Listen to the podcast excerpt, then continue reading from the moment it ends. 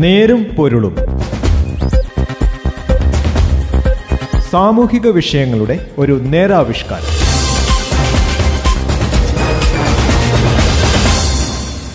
നമസ്കാരം. നേരും പൊരുളിന്റെ പുതിയ ഒരു അദ്ദേഹത്തിലേക്ക് സ്വാഗതം. ഇന്ന് ഈ പരിപാടിയിൽ ഞാൻ ജോസഫ് പള്ളത്ത്. ഇന്ത്യയുടെ വായു മലിനമല്ലേ എന്നാണ് അമേരിക്കൻ പ്രസിഡന്റ് ഡൊണാൾഡ് ട്രംപ് ചോദിച്ചത്.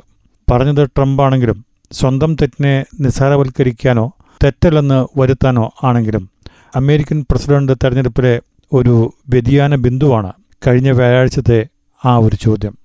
ഇന്നത്തെ നേരും പൊരുളും ഈ വിഷയത്തിലേക്കാണ്.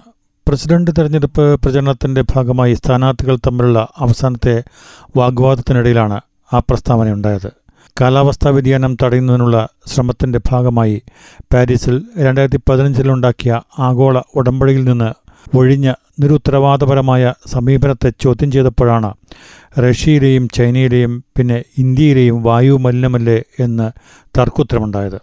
അവനവന്റെ ഒരു മുറം മറച്ചുവെച്ച് ആരാന്റെ അരമുറത്തെക്കുറിച്ച് പറയുക എന്ന ചൊല്ലിനെ ഓർമ്മിപ്പിക്കുന്ന അനാവശ്യ പ്രതികരണമാണ് ഇതെന്ന് വിലയിരുത്തപ്പെടുന്നു. നൂറ്റിയഞ്ച് രാഷ്ട്രങ്ങൾ അഞ്ചു വർഷം മുമ്പ് പാരീസിൽ സമ്മേളിച്ച് ഉടമ്പടി ഉണ്ടാക്കിയത് വാസ്തവത്തിൽ ആണവ കരാറിനേക്കാളും പ്രാധാന്യമുള്ള കരാറാണ്. ആണവ കരാറുമായി ബന്ധപ്പെട്ട് വിവിധ രാഷ്ട്രങ്ങൾക്കെതിരെ ഉപരോധം പ്രഖ്യാപിക്കാൻ മടിയില്ലാത്ത അമേരിക്ക ആഗോള താപന വർധനയ്ക്കെതിരായ ഉടമ്പടിയിൽ നിന്ന് വിട്ടുനിൽക്കുന്നത് മറ്റു രാജ്യങ്ങളോട് മാത്രമല്ല സ്വന്തം രാജ്യത്തെ ഭാവി തലമുറകളോടും ചെയ്യുന്ന പാതകമാണ്. അമേരിക്കയിലെ ഫെഡറൽ സർക്കാർ പാരിസ്ഥിതിക വിഷയങ്ങളിൽ നിഷേധാത്മക സമീപനം സ്വീകരിക്കുമ്പോൾ ഒട്ടേറെ പ്രവിശ്യ സർക്കാരുകൾ അന്തരീക്ഷ മലിനീകരണം തടയുന്നതിന് ക്രിയാത്മക നടപടികൾ സ്വീകരിക്കുന്നുണ്ട്. ഹരിതഗ്രഹവാതക നിർഗമനത്തിൽ രണ്ടാം സ്ഥാനത്തുള്ള അമേരിക്കയിൽ അതിന്റെ തോത് അടുത്ത കാലത്തായി അധികം വർദ്ധിക്കാത്തതിന് കാരണം അതാണ്. ലോകത്തിന് ചൂടുപിടിക്കുകയാണെന്ന് റിയോ ഡി ജനീറോയിൽ ഭൗമ ഉച്ചകോടി മുന്നറിയിപ്പ് നൽകിയെങ്കിലും റിയോ ഡി ജനീറോ ഉൾപ്പെട്ട രാജ്യമടക്കം അത്ര ഗൗരവത്തോടെ എടുത്തില്ല. അടുത്ത കാലത്ത് ആമസോൺ കാടുകൾ കത്തിയെരിഞ്ഞുകൊണ്ടിരുന്നപ്പോൾ അതിനെ ലാഘവബുദ്ധിയ കാണുകയായിരുന്നല്ലോ ബ്രസീലിന്റെ ഭരണാധികാരി.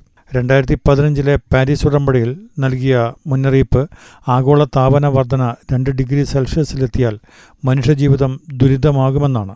അതിവേഗം വർദ്ധിച്ചുകൊണ്ടിരിക്കുന്ന താപവർധന ഒന്നര ഡിഗ്രിയിൽ തടഞ്ഞു നിർത്താനുള്ള പരിശ്രമത്തിനാണ് ഉച്ചകോടി ആഹ്വാനം ചെയ്തത്. എന്നാൽ ആഗോള താപന വർധന തടയാൻ രാഷ്ട്രങ്ങൾ തയ്യാറാക്കിയ പദ്ധതികൾ ആ ലക്ഷ്യത്തിലെത്തുന്നതിന് പര്യാപ്തമല്ല. ഇതേ നില തുടർന്നാൽ ഈ നൂറ്റാണ്ട് അന്ത്യത്തോടെ താപവർധന മൂന്ന് ഡിഗ്രി ആയേക്കാം എന്നതാണ് ആശങ്ക. അടുത്ത കാലത്തായി അതിവേഗ വികസനത്തിനായി മത്സരത്തിലൂന്നുന്ന ചൈന ഹരിതഗ്രഹവാതകം പുറത്തുവിടുന്നതിൽ വളരെയധികം മുന്നിലാണ്. ജനസംഖ്യയിൽ ചൈനയോട് അടുത്തു തന്നെയുള്ള ഇന്ത്യ ചൈന പുറന്തള്ളുന്ന കാർബൺ ഡയോക്സൈഡിന്റെ നാലിലൊന്നേ പുറന്തള്ളുന്നുള്ളൂ. മൂന്നാം സ്ഥാനത്തുള്ള ഇന്ത്യയുടെ തൊട്ടു മുമ്പിലുള്ള അമേരിക്കൻ ഐക്യനാടുകളുടെ ജനസംഖ്യ ഇന്ത്യയിലേതിന്റെ നാലിലൊന്നാണെങ്കിലും അവർ പുറന്തള്ളുന്ന കാർബൺ ഡയോക്സൈഡ് ഇന്ത്യയിലേതിന്റെ ഇരട്ടിയിലുമേറെയാണ്. വാസ്തവത്തിൽ ജനസംഖ്യ ആനുപാതികമായി നോക്കിയാൽ കാർബൺ ഡയോക്സൈഡ് കൂടുതലായി പുറന്തള്ളി ആഗോളതാപനം വർദ്ധിപ്പിക്കുന്നതിൽ ഒന്നാമത് അമേരിക്കയാണ്. അമേരിക്കയിലും ബ്രസീലിലുമടക്കം ആവർത്തിക്കുന്ന കാട്ടുതീയും ഉഷ്ണതരംഗവും പല പേരുകളുമിട്ട് വിളിക്കുന്ന കൊടുങ്കാറ്റുകളും കാലാവസ്ഥാ വ്യതിയാനത്തിന്റെ ഫലമാണ്.